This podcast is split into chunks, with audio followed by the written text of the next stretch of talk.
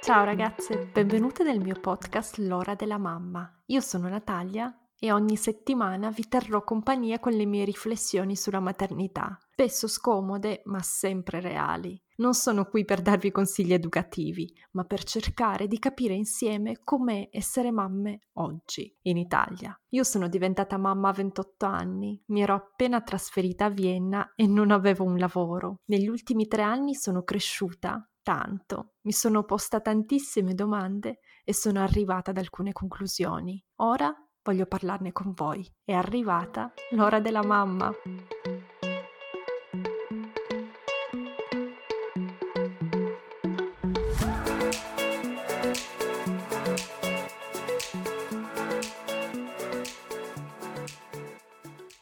Parliamo di Demetra e lascio la parola a Mir. mi ha lasciato la patata bollente. Allora, no, ehm, Demetra è la dea del grano, Ceres per i romani, quindi grano, cereali, rappresentata come bellissima e seduta, proprio questa figura materna e anche matrona. È colei che ricerca la figlia Persefone, che le, le era stata tolta, e fa di tutto, mm, sta non mi ricordo quanti giorni, eh, finché, finché, non riesce a recuperarla, quindi è proprio la madre eh, che fa di tutto per la, propria, per la propria figlia, ha solo una figlia Persefone, per cui figuriamoci come, come ci tenga. E quindi rappresenta l'istinto materno che quindi si, si realizza in gravidanza, allattamento, maternità e, e, non solo, cioè ama dare nutrimento, nutrimento di tutti i tipi, che è il nutrimento dal cibo, ma è fisico, psicologico, spirituale. E, e per lei i figli sono la, la relazione più significativa. Lato positivo sicuramente è tutta questa generosità, il fatto che eh, è una che dà moltissimo e che vive di questa relazione, ma è realizzata nelle, nelle relazioni, soprattutto con i più deboli, con i propri figli. È la classica donna che già da bambina giocava con le bambole e sognava di, di avere figli. A me questa cosa fa, insomma, è, è stranissimo per me perché non sono mai stata questo tipo di bambina e, e anzi l'ho vissuto sempre con molta molti sensi di colpa di non aver avuto questo desiderio. Vedevo molte bimbe attorno a me che giocavano con le bambole, io ci giocavo, ma ci conversavo, fra un po' ci uscivo insieme, ma eh, non, ero, non, ero, così materna, però le vedevo proprio che anche quando vedevano dei bimbi piccoli andavano subito a prenderli, cu- si curavano dei fratellini, eccetera, proprio gli occhi diventavano cuoricino, no? vedevi questa, questa gioia prorompente. E anche se non ha figli, poi alla fine si prende cura nella professione di, magari fa l'infermiera piuttosto che l'insegnante, la counselor e il vero problema è se questi bimbi eh, non arrivano. Sì.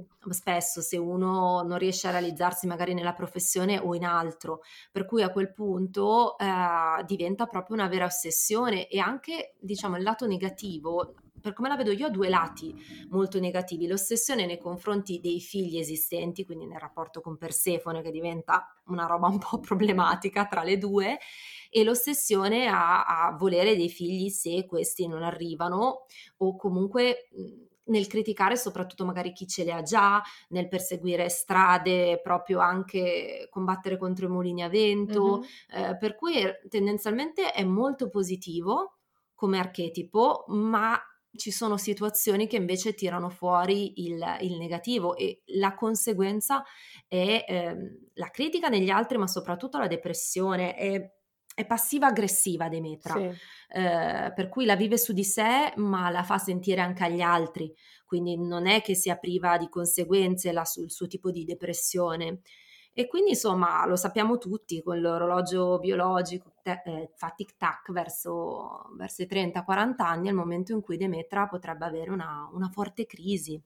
Quindi insomma, però sì. si è realizzata coi figli, io la invidio tantissimo, devo dire, perché eh, mamma mia, cioè io ho aspettato questa bambina, eh, mia figlia, e, e, molto spesso sento, mamma mia, il mio lato materno non è abbastanza sviluppato come magari vorrei o mi piacerebbe, come vedo in altri. Per cui io sono qua che in maniera forse un po' pagana invoco Demetra ogni tanto e dico Demetra aiutami in questo momento e a tirare fuori proprio il materno che c'è in me, perché è qualcosa che sicuramente c'è e per scelta o per tipo di educazione. Nel mio caso il problema è Persefone, ma nel senso che è molto presente Persefone, per cui Demetra difficilmente si sviluppa.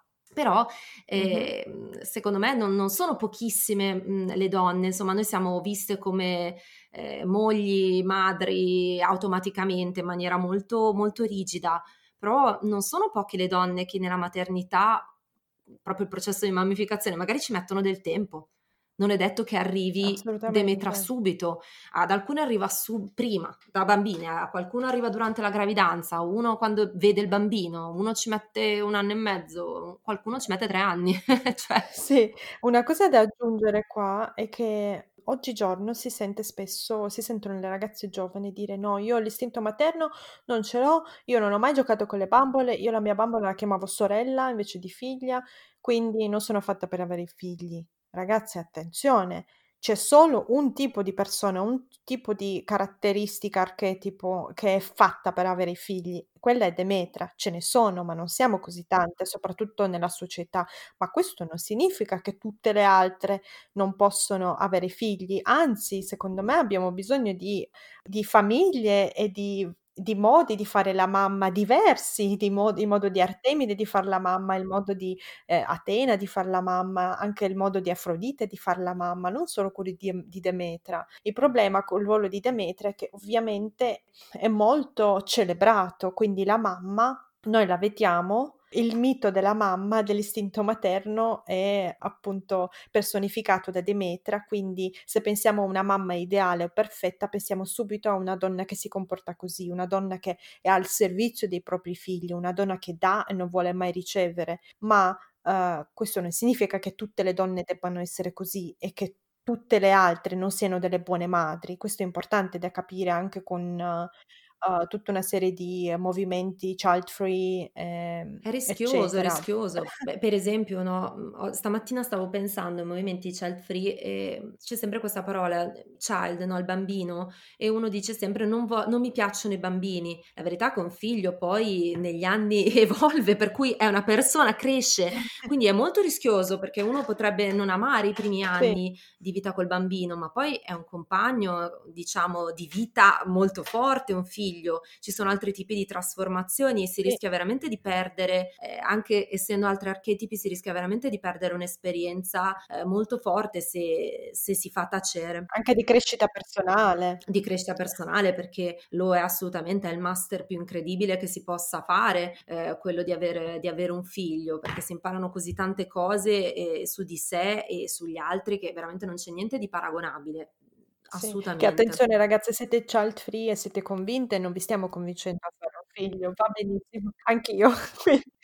E va benissimo. Io guarda che ero una di quelle, eh. Io sono rimasta incinta eh, così a sorpresa e, ehm, perché stavo facendo altro nella vita, non mi interessava, non avevo... Eh, eh, ho deciso comunque di accogliere questo tipo di esperienze, è stato molto difficile per me, lo è molto difficile, ma veramente una delle cose migliori che mi sia successa e veramente lo sto dicendo, ma perché anche uno, come dire, è una scelta personale che è andata bene per me, per cui assolutamente le vostre scelte vanno, vanno, bene, vanno bene così. Semplicemente se c'è una parte di voi che magari non state ascoltando, provate ad ascoltarla e poi decidete, perché anche quello che dice la Bone, non c'è niente di peggio che zittire alcune parti di noi mm-hmm. o piuttosto che di dare, che, come dire, per scontato cosa abbiano scelto, magari rimetterla in discussione e poi essere completamente convinti della propria scelta che è fantastico e va benissimo ed è di ispirazione magari per altri. Sì, assolutamente. Interessante sapere che anche tu, prima di Amanda, fossi una child free convinta, o me, convinta o meno comunque. Ma sì, ma io dicevo, vabbè, eh, preferivo child free convinta, no, piuttosto magari anche, mm, magari due o tre sì col cavolo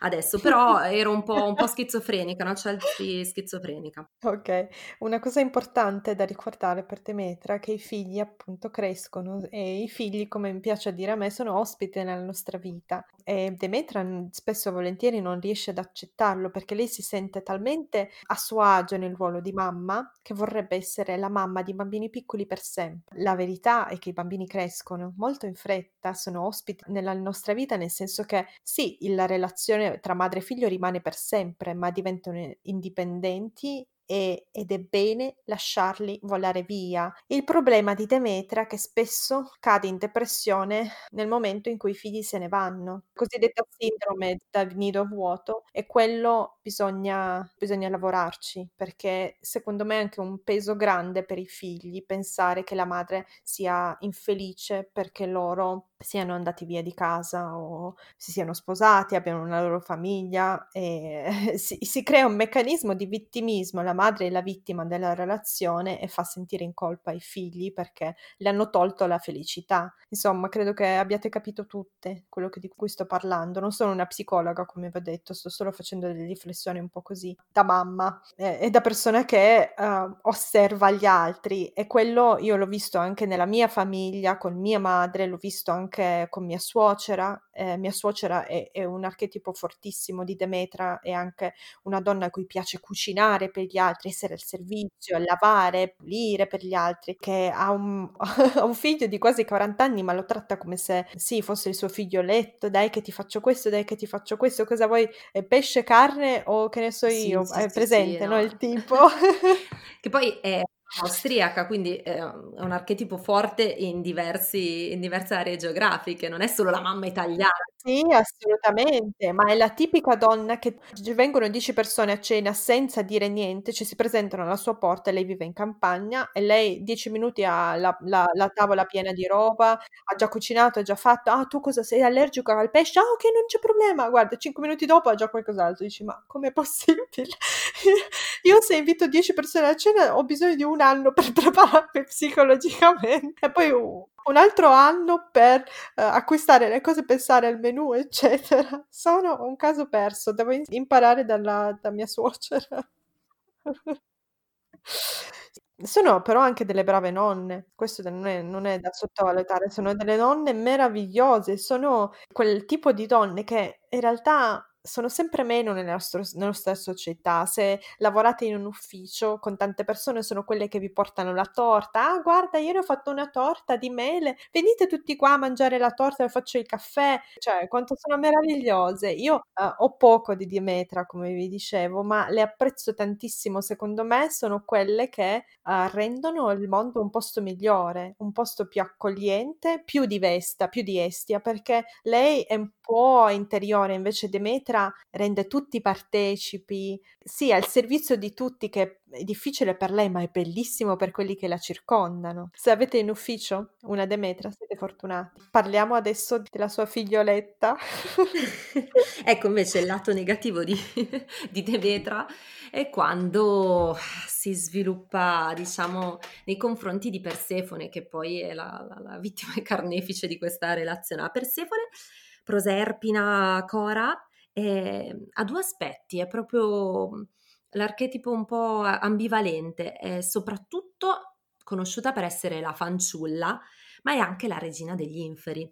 Eh, quindi da un lato è colei che è sempre, sempre giovane, dall'altra parte è colei che guida eh, nella discesa degli inferi. Questo perché nel mito Persefone sostanzialmente eh, Hades che è il guardiano no, degli inferi, si innamora di lei, lei stava lì a giocare tranquillamente nei campi da brava fanciulletta e, e, niente, se la porta via e se la porta nell'Ade proprio per riassumere in maniera gentile la posizione di Ade, ma qui Atena che non mi fa dire tutte le robe brutte che ha fatto Ade alla povera Persefone, che però legatissima appunto, sua madre legatissima a lei, fa di tutto per recuperarla e eh, non riesce a recuperarla totalmente Demetra perché avendo mangiato dei semi di, di, di, melograno, poi scusatemi io sono pessima nella memoria di queste cose, però sostanzialmente è condannata comunque un terzo dell'anno a stare eh, nell'Ade con Ade, l'altri due terzi può stare tranquillamente con la mammina sua. E quindi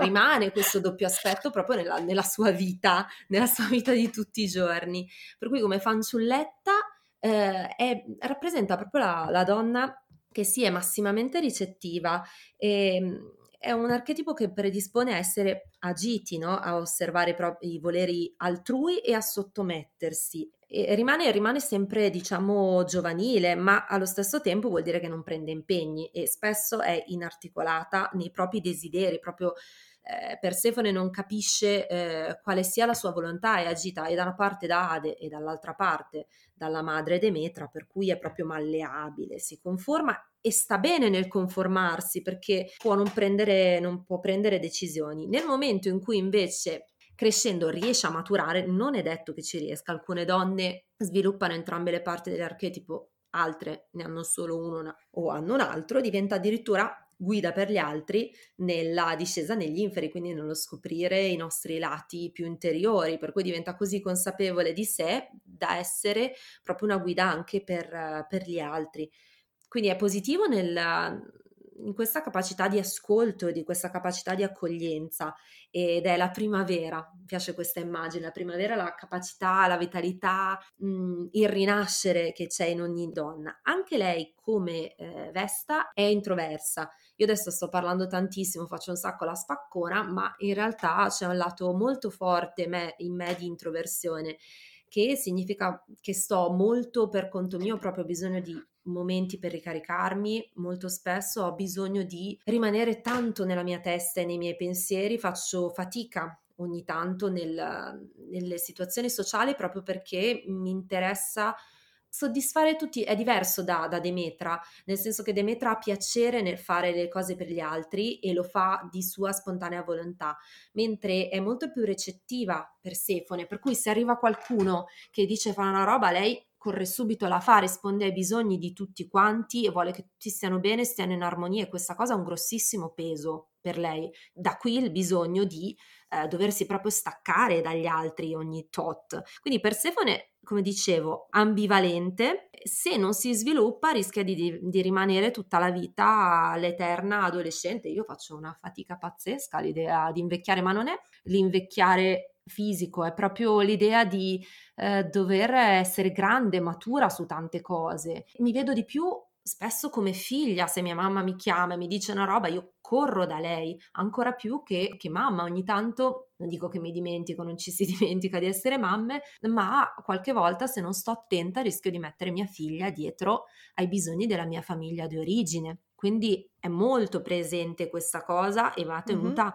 sotto controllo. Poi eh, sono la classica persona a cui dici se non è attiva bene Atena, vuoi una brioche in un modo o nell'altro? Ma sì, va bene tutto, cioè, ma non è perché voglio essere, ma perché veramente per me in quel momento va bene tutto e se so che tu preferisci una delle due brioche, ma io quasi quasi scelgo la tua preferita, un po' per farti piacere, ma perché proprio sono impostata mentalmente così, mi devo proprio sforzare e fermare e quindi la cosa migliore per una Persefone è uscire fro- fuori di casa, cominciare la propria vita e tagliare questo cordone ombelicale che è molto molto faticoso per capire cosa si voglia. Io faccio fatica a capire veramente i miei desideri, è un percorso che sto facendo e sono convinta che in tante abbiano Persefone lì lì che insomma che sta lì e non ci permette di, di sviluppare poi altri lati, altri lati di noi e, o, o di staccarci, ma o di vedere anche Demetra in maniera più positiva, perché poi alla fine quando si è, si è più indipendenti si può vivere un rapporto con la madre anche più, più sano più corretto. Sì, ma che bella descrizione, ragazze. Cioè, eh, questo era facile. Mamma mia, sei bravissima, guarda che Persefone. Mamma mia, e non, non sembrerebbe mica che sei, una, che sei una Persefone, sai, da come ti ho conosciuta eh, tanto lavoro, tanto lavoro. Quindi... No, vabbè, diciamo che si, si, lavora su questa cosa. Poi io questa teoria, insomma, non l'ho letta nel libro, ma appunto anche io non sono un'esperta, che però almeno un archetipo delle dee vulnerabili, almeno un archetipo delle dee vergini sia presente in noi, c'è un po' questa sorta di dualità per cui ehm, non so come dire, mm-hmm. ce n'è uno anche che facciamo vedere più all'esterno e uno che teniamo più per, per noi e per i familiari. E secondo me alc- alcuni archetipi sono proprio estroversi, per cui la mia Atena esce fuori. Eh, Persefone eh, la vedono, la vedono tanto i miei familiari, la ved- ci convivo proprio tanto, tanto, tanto io, ma perché poi è introversa, quindi è facile che succeda questa cosa quando ci sono degli archetipi più nascosti e non vuol dire che non siano forti, ecco. a tutte le Persefoni e che non ci sia speranza, perché è bello rimanere giovani e anch'io sembro sì. magari più giovanile nei modi di fare di quello che sono, però alla lunga poi quando si raggiunge poi una certa età in cui si, bisogna prendere degli impegni, bisogna stabilire delle relazioni, bisogna chiamare magari era e dire aspetta che quagliamo anche dal punto di vista lavorativo, perché sennò poi si rischia di passare da una cosa all'altra senza essere passivi, ecco, il rischio è veramente la passività e poi la si paga perché non si è contenti se si è troppo passivi o si prendono e si accolgono sempre mm-hmm, le esigenze sì. altrui. Eh, insomma, sì. Hai ragione. È una bella descrizione. La mia caratteristica preferita di Persefone è proprio la sua leggerezza nell'affrontare la vita. Per lei è sempre primavera, ha sempre questi occhi da bambina di fronte alle bellezze del mondo. È una ragazza che anche quando c'è la pioggia è la tipica che, non lo so, canterà, che guarderà ma che bei fiorellini, ma che bello questo, ma che bella giornata. Una persona che mette di buon umore, decisamente. Chiaramente anche la caratteristica del rimanere giovane nonostante l'età che passa è una bella cosa, no? Ci sono le Atene che nascono già un po' vecchie poi ci sono le Persefone che muoiono giovani.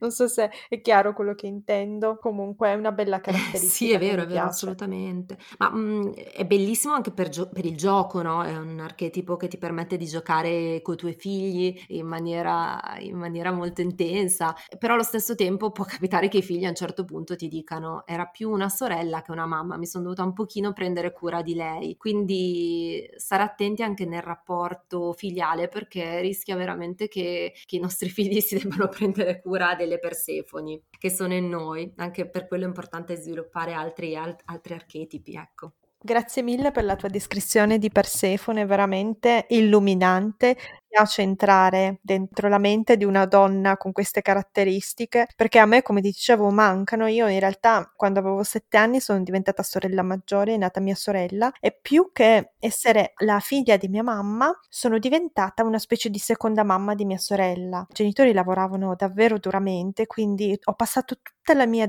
adolescenza a prendermi cura di mia sorella, quindi a, a fare una, la mammina di mia sorella per anni e anni e anni. Ho vissuto solo solo sette anni come figlia, poi avevo anche il ruolo di sorella maggiore o mammina e poi quando sono diventata a 28 anni mamma io però ho fatto una fatica tremenda a riscoprire la mia Demetra, ci ho messo anni. È, davvero strano questo meccanismo che mia sorella all'età di sette anni si fosse risvegliato in me, quindi sì, io ero assolutamente una di quelle bambine che giocava con le bambole, eh, la bambolina aveva tre figlie e tutto il resto, ma poi quando sono diventata in età adulta io mamma, è come se quell'esperienza con mia sorella mi avesse già fatto passare quel, quello stadio della mia vita, non so come spiegarlo. E, e detto questo, mi piace invece sentire la tua esperienza di Persefone. Sto pensando che l'ordine di nascita in qualche modo conta, io sono, ecco. io sono la terza, sono la piccolina, eh, quindi in realtà avuta tardissimo dai miei genitori, insomma è più facile che una Persefone sia... Quanti anni avevano i tuoi? Mia mamma aveva 45 anni, io sono stata molto ecco. molto molto desiderata devo dire, no? la mia mamma Demetra, per cui alla piccola si è attaccata particolarmente perché ovviamente poi dopo di me il, il nido si svuotava no, da questo, quindi non è detto che ci sia siano per forza Persefoni in questa posizione di nascita, però secondo me tendenzialmente la piccolina di casa è più predisposta a essere una Persefone. Infatti la coppia mia mamma e mia sorella sono una coppia Persefone Demetra e io sono la, la ribelle della situazione. Eh sì sì, primi, prime femmine spesso spesso hanno questo lato indipendente, sì, sì. bello, bellissimo. Sì, che mi ha fatto, mhmm, non è stato un percorso facile per me perché io vedevo il loro rapporto e mi sentivo un po', non so, un po' insensibile, un po' diversa. Io non volevo passare tutto questo tempo certo. eh, libero con mia mamma come faceva mia sorella. Ha creato non pochi screzi in famiglia, devo dirvi. Non so, ditemi se anche voi avete dei meccanismi simili, sicuramente qualcuna di voi sì abbiamo sette idee noi, nelle altre donne ci sono altrettante idee, per cui immaginiamoci nelle relazioni che cosa si possa creare, che caos, insomma, esatto. di quante voci sì. sono presenti. Assolutamente. Ah, ti volevo chiedere una cosa. Eh, hai presente Frozen? Sì, sì, sì. Sì. Anna e Elsa, che dei rappresentano al meglio? Beh, secondo me da questo punto di vista eh, Anna sicuramente è Persefone, molto giocosa e fa proprio un percorso di, di evoluzione, Mhm. quella che poi si innamora subito del, del ragazzo, per cui anche lì è super dipendente dalla reazione, ma poi matura. Mentre Anna, caspita, Anna è proprio indipendente, secondo me. Elsa. Ah, Elsa, scusami, madonna.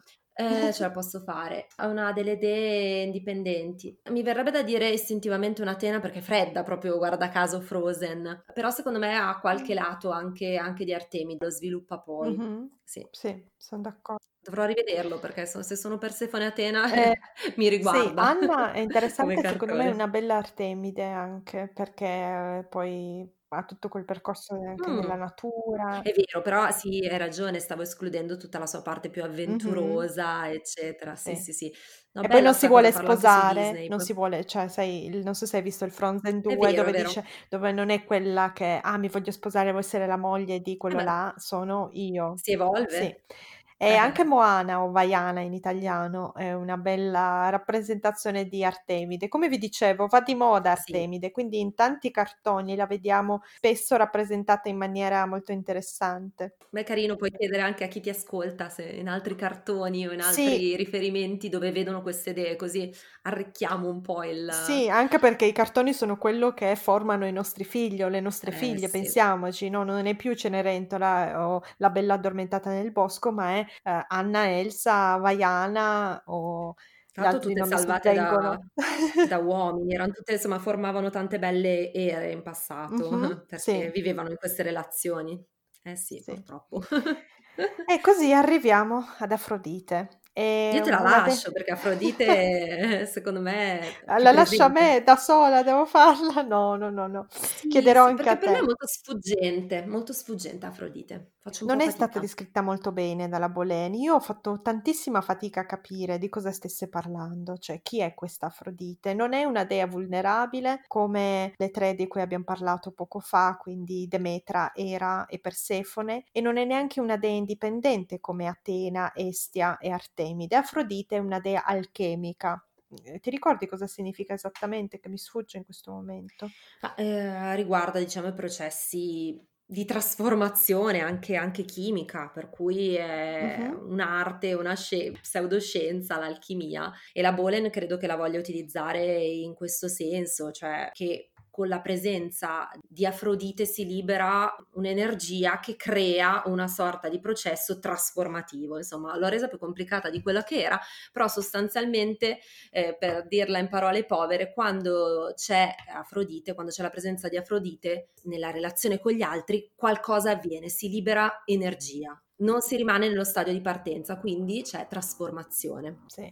Afrodite in realtà è una dea famosissima, è Venere che conosciamo tutti, è la dea dell'amore e della bellezza, è quella nata dalle spume del mare, e con mi sembra lo sperma di Zeus nell'acqua, se non sbaglio, comunque Zeus particolare. c'entra Sì, sempre. lui c'entra sempre, è bellissima ed è anche dea dell'innamoramento, quindi siamo in Afrodite, in Venere, quando siamo innamorate, quando siamo innamorate e, e la persona di cui siamo innamorate è innamorata di noi. È anche interessante che Afrodite non voglia accoppiarsi con il suo compagno per uh, fare figli, ma si accoppia con il compagno per il piacere fisico, per il piacere sessuale. Purtroppo, storicamente, le persone, le donne con uh, un forte archetipo di Venere o Afrodite sono state, come dire, svalutate. Uh, sono anche le streghe del Medioevo, no? La donna sexy, la donna con una forte carica erotica, non è mai stata apprezzata né dagli uomini perché avevano paura del suo potere su di loro nemmeno dalle donne, no? Abbiamo presente tutte l'effetto che ci fa una donna esuberante, che poi in realtà a prescindere dalle sue qualità fisiche o estetiche, un'Afrodite può non essere la solita ragazza dall'aspetto perfetto dei giornali, eh, dei magazine di oggi, uh, ma avere però un carisma incredibile, una carica erotica che veramente le esce dai pori e che fa innamorare gli uomini, sì, è quello che fa. e comunque piace tanto alle donne, era, la odiano, sono proprio le Sì, prime che dicono, assolutamente. Potenzialmente portare via il marito, quindi sì. la detesto. Rizzano le antenne, eccola, sparisci da qui. Però mi è piaciuto molto anche quello che dice appunto la Bolen quando dice... Eh, che la sentiamo tutti in fase ovulatoria. Oh, sì. In quel momento del ciclo eh, siamo un pochino afrodite, no? Io che faccio un po' fatica a approcciarmi a questo archetipo, in realtà quando ho letto sta frase ho avuto quel ha moment, eh, come dice lei, no? Il momento di, in cui ho detto, ah, è proprio quella cosa lì. In effetti ci sentiamo veramente sì, cariche di questa sì. energia. È interessante come cambi veramente col ciclo, che quando hai le mestruazioni sei a casa tua magari Uff. o anche se esci non ti importa dei capelli, non ti porta del trucco, non ti porta importa niente, quando sei in fase di evolatore è il vestito, e i tacchi, e i capelli, uppala, cioè arrivi in ufficio tutta addobbata, non, non tutte chiaramente, però ti senti forte della tua carica erotica, è, è una bella energia. Sì, cioè a seconda delle fasi del, del, ciclo, a seconda delle fasi della vita, alcuni archetipi sono, ci condizionano, cioè gli ormoni ci condizionano anche diversamente. Io per esempio noto che nella prima fase è più presente Atena, poi Afrodite qualche giorno, e invece sono molto più dea vulnerabile nella seconda parte del, del ciclo, sono anche più materna. E ho proprio notato mhmm, questa cosa, fateci, fateci, caso, per cui si impara un attimino mm-hmm. a, con, a, convivere con queste cose e usarle anche a nostro vantaggio. A nostro vantaggio, per cui se so che ho un meeting importante di lavoro, magari se posso lo piazzo quando la mia dea indipendente, eh, Artemide o Atena, è più presente, può anche essere utile questa cosa. Chiusa parentesi. Io e te dobbiamo fare una, un'altra puntata su questo argomento. Mi è venuto in mente un altro libro che poi ti passo. Comunque Comunque, chiaramente, quali sono i problemi che Afrodite deve affrontare? L'odio generale, storicamente l'odio della società nei suoi confronti, perché immaginatevi, no? Una donna, una sfascia famiglie, una donna che, che ha tanti partner sessuali, non è, non è mai stata vista di buon occhio, diciamoci la verità, e anzi, siamo proprio sincere con noi stesse, non è vista neanche oggi di buon occhio. Decisamente. Soprattutto se non è più giovanissima, no? Se hai 20 anni hai 300 partner va bene così, ma poi quando inizi a avere 30 anni, eh, eh, eh, eh, eh.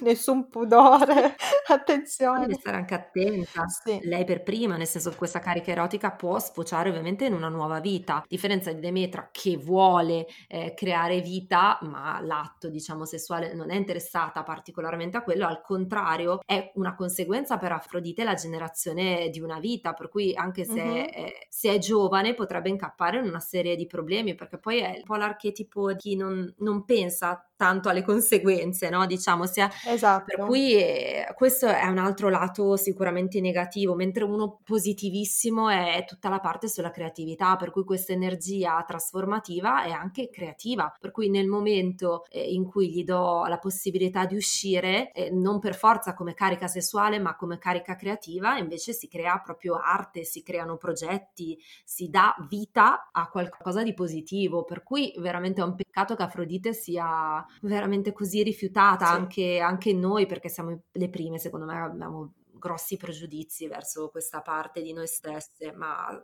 ma è, è, la musa ispiratrice, quindi ci può dare veramente eh anche lei tantissimo eh se le diamo ascolto e usiamo altre idee per contenerla, perché poi anche nell'innamoramento se no è un casino, eh è veramente un casino. Sì, io quando mi innamoro mi è successo tre volte nella vita. In questa puntata praticamente vi racconto tutto. cioè, vabbè, no, non nessun non, segreto. Spero davvero che non l'ascoltino i miei ex fidanzati. Vabbè, sorvogliamo. Comunque, io divento una specie di ameba, no? Cioè, immaginati io sì, a studiare, lavorare, fare mille cose, fare centomila esami, studiare le lingue, viaggiare, poi mi innamoro e per i primi sei mesi, un anno, nei casi peggiori dell'innamoramento, sono un'ameba. Divento una specie di ombra di quell'uomo e non riesco a pensare a nient'altro, cioè Afrodite mi prende, mi gira e rigira, fa tutte le sue cose io non capisco più niente, divento una di quelle persone senza ambizioni, non riesco a essere strategica, non riesco a essere tattica. Immaginati che quando mi sono messa con il mio ex fidanzato tedesco, ci siamo messi insieme, io avevo finito quasi tutti gli esami, mi mancavano, non quasi tutti in realtà, mi mancava un bel po' di esami, sei esami, e io in nove mesi che stavamo insieme, per i primi nove mesi non, non sono riuscita a darne nemmeno uno, zero, io non so in quei nove mesi cosa ho fatto. E poi quando Afrodite ha lasciato un po' la presa, mi ha mollato un po', gli ho dati sei, sette esami tipo in una sessione e mi sono laureata due mesi dopo. Hai capito? Cioè, è potente. È potente. Anche sì. Afrodite è veramente potente. Era Afrodite e Demetra sono veramente, sono veramente forti. Quando ci prendono, penso che molti possano eh, relazionarsi a questo tipo di esperienza. Sì, anche col mio marito, quando l'ho conosciuto, si è trattato proprio di un appuntamento tra colleghi, siamo usciti, io il giorno dopo ho lasciato il mio ex fidanzato perché ero completamente presa, cioè quella serata di Caspita. due ore io ho detto no, cioè ho lasciato alle spalle un rapporto di tre anni e mezzo, poi pochi mesi dopo ho lasciato alle spalle il lavoro, ho lasciato alle spalle la casa, una casa, un loft in questa Pazzesco. cittadina tedesca che avevo, sono riuscita in qualche modo, non mi ricordo neanche, attraverso conoscenti a ottenere la mia prima casa da sola, no? A 20, 24-25 anni ero veramente mi sembrava di essere la più figa del mondo anche se facevo un, un, lavoro da entry level e poi ho conosciuto mio marito e boom non aveva nessun significato niente tranne questo innamoramento ti rendi conto? che poi è l'unione appunto di Afrodite con Era no? in questo anche, caso sì. quindi mm-hmm. entrambe stavano agendo in quella direzione forse è però è così sì. bello l'innamoramento non mi sentirei di dire però poi, poi avere conseguenze no a me non piace quella condizione lì però perché non mi sento molto mm. me stessa, mi sento molto come se ci fossero delle forze più grandi che decidono per me e non mi piace perché certo. divento appunto col mio marito, poi mm. chiaramente è durato un anno, cioè io non ho fatto niente della mia vita, non ho conseguito quello che avevo in mente prima di innamorarmi di lui per un anno, ho messo in stand by la mia vita per questa relazione e ho fatto così tutte le volte. E visto che posso parlare per esperienza, visto che non ho avuto una sola relazione, ma ne ho avute 3-4, ho visto questo meccanismo eh, ripresentarsi ogni volta. E sì. E quando la gente parla in realtà in modo molto positivo dell'innamoramento, io non so neanche cosa pensare e cosa dire, perché non saprei. Preferisco l'amore all'innamoramento. Bella sta cosa. Mi viene in mente sì, no? Che nel libro anche mm, Sempre Bolen diceva che se uno non sente di avere scelta e che le scelte sono come imposte esternamente, eh, poi ci si sente impotenti, arrabbiati, come dici tu, e a uno può andare benissimo questa, questa fase, a uno invece eh, può subirla. E nel momento in cui uno sente di non avere scelta, che qualcosa non gira, allora forse la, la cosa migliore che, che, propone lei è, come dire, prendere, prendere, in mano la situazione, cioè tutte queste idee dentro in questi archetipi sono come in una sorta di comitato e dare in un, in un ego che funziona correttamente dare la parola un po' a una, un po' all'altra, in modo che tutte diano, come dire, valore alle proprie, alle proprie esigenze. Però mm-hmm. per arrivare a questo presidentessa, diciamo, del comitato, questo ego ordinato, ragazzi, io ve lo dico così, però porca miseria, è il percorso dell'eroina di una vita che, che, forse raggiungerà o che forse raggiungiamo qualche volta per, per, illuminazione, però sì, forse mi viene in mente in questo caso Afrodite era troppo rumorosa e allora bisognava dare voce ad Artemide che invece reclamava le sue esigenze di donna indipendente, tutti, tutti i propri progetti e, e, quant'altro e zittire per un attimo Afrodite e dire aspetta, lasciami, lasciami vivere.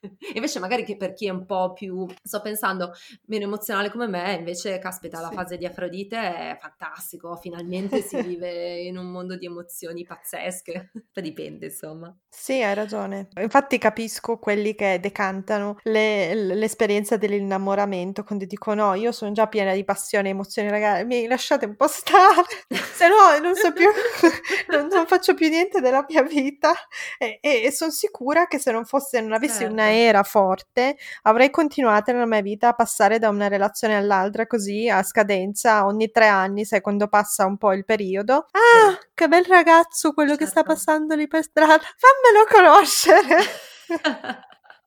Bellissimo.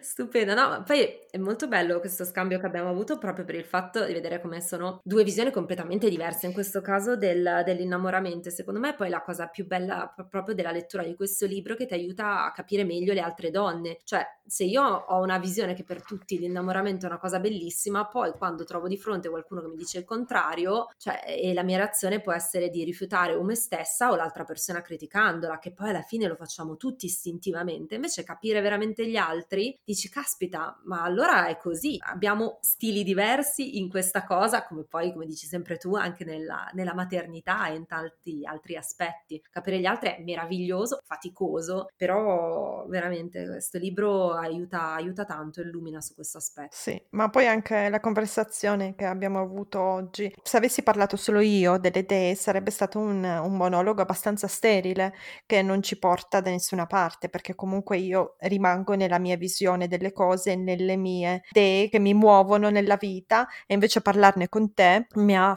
aperto gli occhi sulle altre idee, è anche interessante che ci completiamo. Ma speriamo che poi avvenga, come dire, una discussione su questi argomenti, che, che sorgano domande, che ci facciano domande, che ci, ci, portino esempi, ci raccontino la loro, altre, sì, sì. altre donne. Mi piacerebbe veramente tantissimo perché magari il rischio che, è vero, siamo in due, ma su alcune idee abbiamo dato una visione, abbiamo un po' limitata. colto solo mm-hmm. alcune caratteristiche e le abbiamo fatte un po' più macchiettistiche, invece sono più, più complete rete, quindi spero veramente tantissimo. Una domanda, un'ultima domanda. Eh, Afrodite, secondo te dove la vediamo nella società? Eh, pensando. Beh, ti viene in mente un'Afrodite? Un'Afrodite, in realtà mi vengono più in mente eh, donne generative dal punto di vista creativo, cioè non so perché la prima immagine che mi è venuta in mente adesso è Beyoncé, che poi ha dei lati anche di Artemide, anche lei, mm-hmm. perché è paladina di alcuni diritti, però la vedo con questa... Anche era, visto che... Sì, poi dopo si è con... assolutamente... Sì, sì, sì, forse sicuramente faccio anche fatica io a, a scindere, diciamo, l'energia, perché la vedo, come dire, Afrodite abbastanza temporanea, non vedo una che sta in Afrodite mm-hmm. tutto il tempo. Quando Afrodite sta tutto il tempo dentro quella persona è un po' triste perché Afrodite è, è, trasformativa, per cui arriva la vecchiaia, arriva il cambiamento, arriva qualunque cosa e se rimane ferma in quello diventa un po', un po' più rischioso, difficilmente si rimane ancorati. Però non so se tu hai in mente un'Afrodite... Ma pensandoci anche, visto che io passo tanto tempo su Instagram, le blogger, le solite blogger che comunque hanno i piacere di far vedere le foto, di farsi vedere. Secondo me loro hanno una carica erotica, una carica da Afrodite non indifferente e la manifestano in quel modo lì certo. perché oggigiorno è, è, il modo più facile. Vero, Se però facessero un piccolo sforzo, quelle donne sono piene di creatività, quindi secondo me è anche limitante farsi le foto e metterle online per farsi fare i complimenti, no? Alla fine l'idea è quella, io faccio una bella foto sexy in un costume, la metto su Instagram e mi arrivano 3000 complimenti e like. Ma se la pensiamo in maniera un po' più vasta, pensate a cosa arriverebbero queste donne se manifestassero la loro creatività in maniera più vasta. No, bellissima, sì, bellissima questa, questa riflessione, è così di fatto loro da un certo punto di vista, eh, Bolen diceva, uh, è la bambina che anche un po' flirta già da quando è, è piccola, sì. è innocente, no? E questo flirtare, questo attirare attenzione può essere invece usato in maniera molto più produttiva, nel senso proprio creativo, quindi imparare a usarla, imparare a usare questo carisma per portare anche contenuti eh, di, di, livello più, più, interessante, più alto anche per, per loro, per loro stesse, gratificante. Ecco. Sì, assolutamente. Potrebbero essere dei leader proprio di movimenti interessanti, tutti i campi. Sì, sì, speriamo che si muova in quella direzione lì la tendenza, anche se cioè, in Italia siamo un po' indietro in questo senso, purtroppo. C'è l'idea che quella sì. che fa la blogger o uh, fa lifestyle su Instagram sia una sciocchina che non, non sa fare altro nella vita. Sì però lì assolutamente io vedo anche tanto potenziale perché saper attirare l'attenzione sulla propria persona non è da tutti, ci vuole un carisma incredibile e anche se tu e mantenerla è davvero incredibile e la gente lo sottovaluta, uh. ma non sottovalutiamo. E mantenerla.